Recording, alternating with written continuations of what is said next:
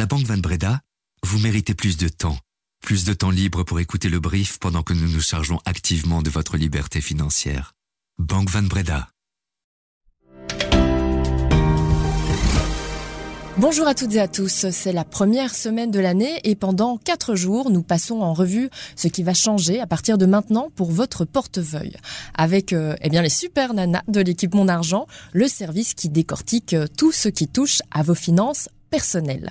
Nous sommes mercredi 4 janvier et voici notre regard sur l'actualité, l'essentiel pour celles et ceux qui ont l'esprit d'entreprendre. Muriel Michel, euh, bonjour. Bonjour Son. Vous êtes journaliste et éditrice au service Mon Argent. Vos domaines d'expertise et de prédilection sont entre autres les successions, les pensions, la santé et les ressources humaines, bien sûr. Mais vous n'êtes pas venu seul avec nous dans le studio. Il y a aussi Laura Couchard. Bonjour. Bonjour. Vous êtes conseillère juridique chez Acerta, une société de services RH. C'est vrai, euh, bonne année, j'ai oublié de vous le dire, cette circonstance en fait. Bonne année à vous aussi. Bonne année.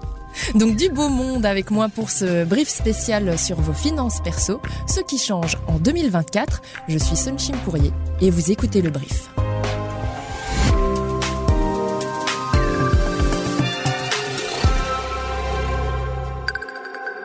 Tout d'abord, euh, Laura, euh, vous diriez que le plus gros défi à relever euh, pour les, dirigeants et les dirigeantes d'entreprise cette année dans les ressources humaines, c'est quoi?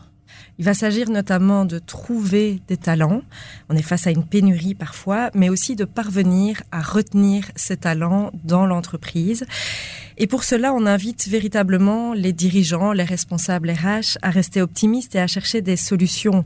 On va nous parler euh, avec le terme possibilisme, chercher ce qui est possible avec de l'optimisme.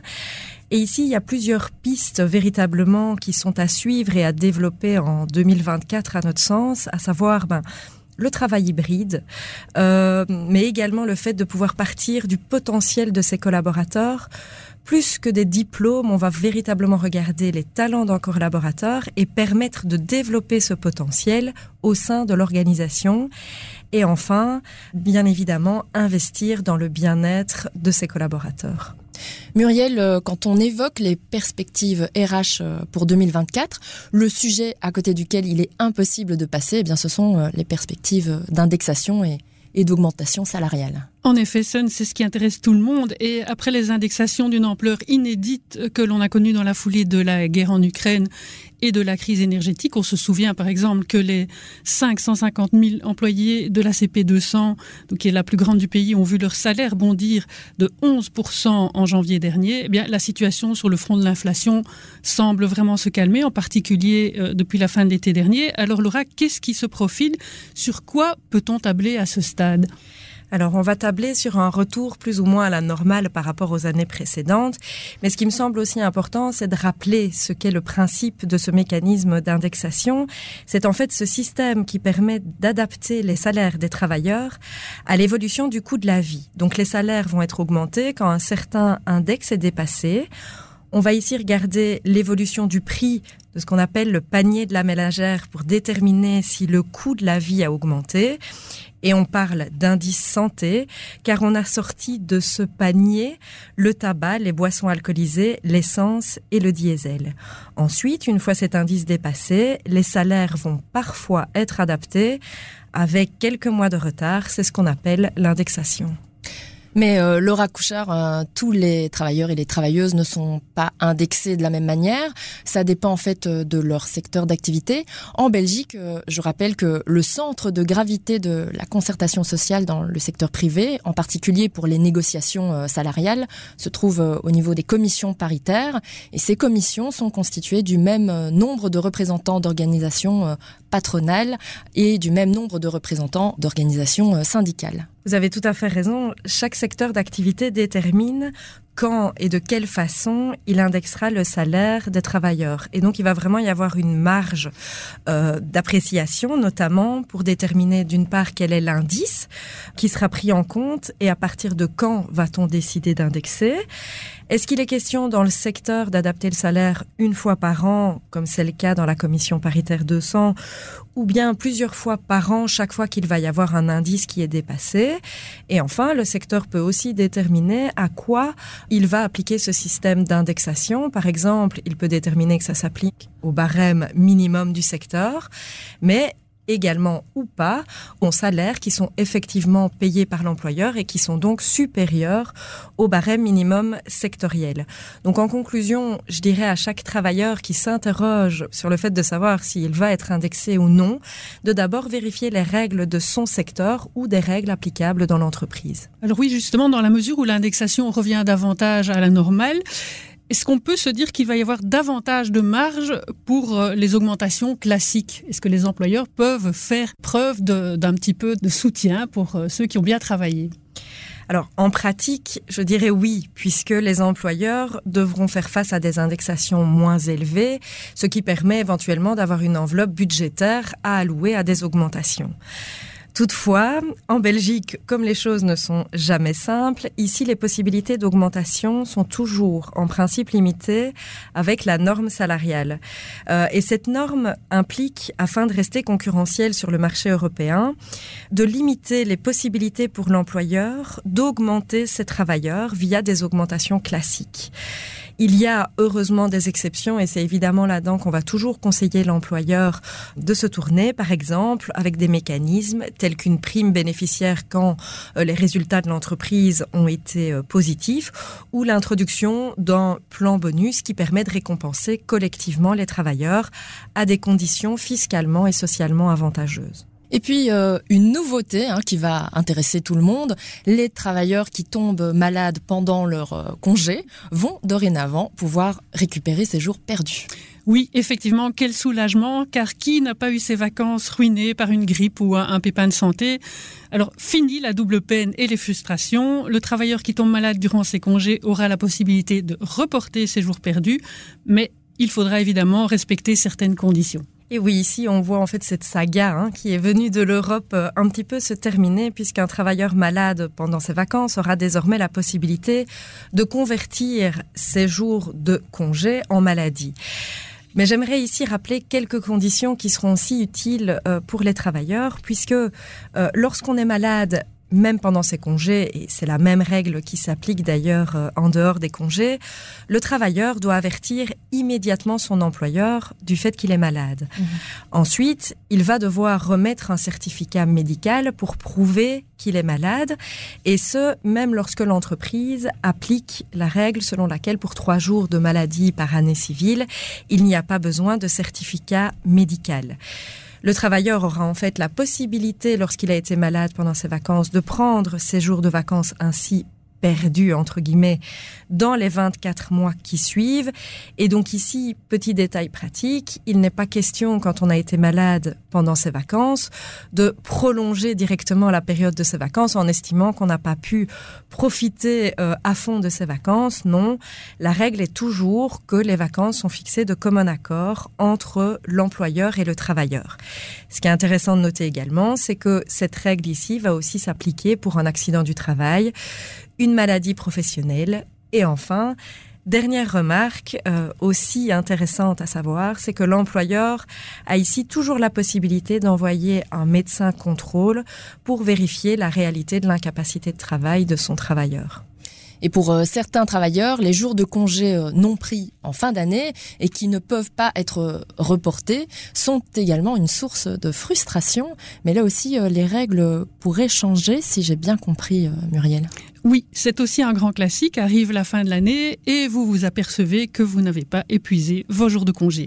Alors, la plupart des entreprises font preuve d'une certaine souplesse. Elles autorisent le report des congés l'année suivante. En général, c'est jusqu'à la fin mars, mais on sent un petit peu que le seuil de tolérance est de plus en plus souvent ramené à la fin du mois de janvier. Laura, va-t-on vraiment vers un assouplissement des règles et quelle est la solution pratique qui est envisagée? Ici, il faut faire une distinction entre les congés légaux. Ceux-ci doivent en principe impérativement être pris dans l'année civile et là on remarque que les contrôles sont de plus en plus stricts euh, à ce sujet. En revanche, au niveau des congés extra-légaux, là une certaine souplesse est admise sous réserve évidemment des règles qui s'appliquent à ces congés supplémentaires dans l'organisation. Ici aussi, une nouveauté euh, qui arrive cette année et qui permet un report dans certaines situations, c'est-à-dire lorsque le travailleur est dans l'impossibilité de prendre tous ses jours de congé parce qu'il est malade, il pourra les reporter dans les deux années qui suivent. Mais attention, ici, on parle vraiment d'impossibilité, c'est-à-dire, je vais prendre un exemple pour être plus concret. Un travailleur est malade de novembre 2024 au mois de janvier 2025. Mais il avait toutefois prévu de prendre encore sept jours de vacances en 2024 pour profiter des vacances de Noël. Ces sept jours, puisqu'il est malade, il ne peut pas en profiter, ils ne pourront pas être pris, il est donc dans l'impossibilité de les prendre, et dans cette hypothèse particulière, il aura la possibilité de reporter ces sept jours de congés non pris en 2025 et 2026. Alors, euh, autre changement, hein, à partir euh, de cette année, les flexi-jobs vont être étendus à de nouveaux secteurs. Les travailleurs vont avoir davantage de choix pour se constituer un complément de revenus. Je rappelle que ce qu'on appelle flexi-job, c'est un boulot d'appoint pour un pensionné, mais attention, sous certaines conditions, ou pour un travailleur en 4-5e qui lui permet d'augmenter ses revenus à des conditions euh, avantageuses. Et ce qui est intéressant de noter ici, c'est qu'en juin 2023, euh, on comptait 7,6% euh, de nos travailleurs au sein de la base de données d'Acerta qui exerçaient un flexi-job à côté de leur emploi principal, ce qui était une nette augmentation par rapport à 2022. Et ici, l'ORECA restait le secteur de prédilection. Oui, et ce système des flexi-jobs, il est étendu à de nouveaux secteurs. Ces boulots d'appoint dans des secteurs qui rencontrent des difficultés pour recruter sont très intéressants fiscalement. Quelles sont les spécificités de cette job et combien peut-on gagner, puisque c'est ça qui, nous intéresse hein, dans le cadre de ces flexi-jobs? Jusqu'en 2023, le travailleur percevait ce qu'on appelle un flexi-salaire de 11,81 euros qui n'était pas soumis aux cotisations ONSS ni aux précomptes. En 2024, il faudra appliquer à l'exception de l'ORECA, le salaire minimum sectoriel et un salaire maximum est aussi introduit afin d'éviter des excès salariaux. Mais la grande nouveauté aussi concerne la limite des revenus qui seraient imposés aux travailleurs flexi-job, à savoir un maximum de 12 000 euros par an exonérés d'ONSS et de précompte professionnel. L'excédent de ces 12 000 euros sera ensuite considéré comme un salaire normal, soumis de façon classique aux cotisations ONSS et au précompte professionnel. Le suivi sera ici réalisé via l'application en ligne de l'ONSS.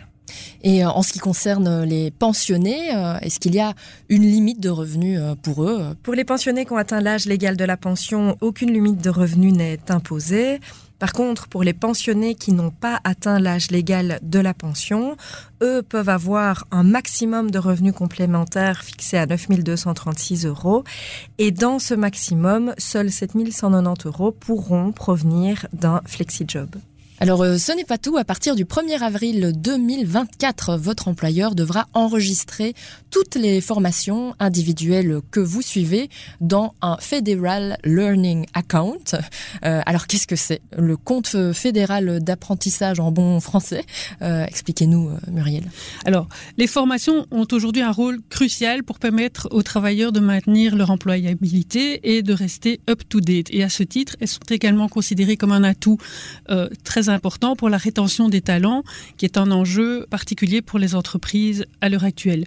Mais justement, oui, quelle est la vocation de ce compte qui est destiné à répertorier les formations suivies par les travailleurs? En, pratique, ça va servir à quoi? Euh, le Federal Learning Account a vraiment pour objectif de permettre aux travailleurs et à l'employeur de tenir à jour et de renseigner les droits individuels et sectoriels de formation. Cela permet vraiment d'avoir un accès rapidement à un aperçu des jours suivis ou éventuellement encore à suivre, de voir ce qu'il est possible de demander s'il y a encore des jours à suivre. L'accent est donc mis sur le déploiement et l'amélioration des compétences des collaborateurs, ce qui permet d'investir dans ses talents mais aussi dans son bien-être. En résumé, voici ce qu'il faut retenir comme changement majeur dans le domaine des ressources humaines pour 2024. Premièrement, si vous souhaitez savoir si votre salaire sera indexé cette année, allez vérifier ce qui a été décidé au niveau de la commission paritaire de votre secteur d'activité.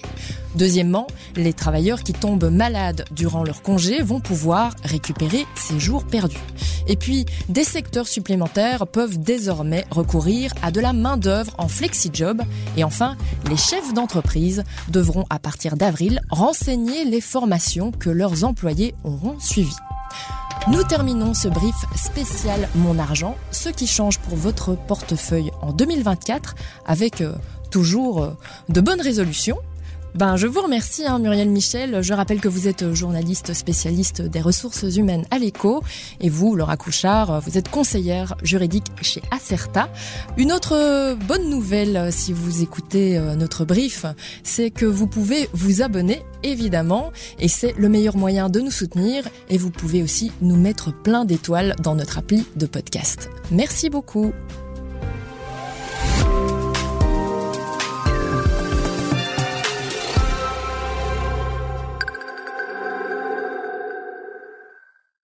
Banque Van Breda, vous méritez plus d'évolution. Plus d'évolution de votre capital. Plus d'évolution de votre capital pendant votre carrière pour pouvoir suivre l'évolution de vos petits-enfants après votre carrière. Vous méritez également plus de Banque Van Breda pour votre vie professionnelle et privée. Banque Van Breda, réservée aux entrepreneurs et aux professions libérales.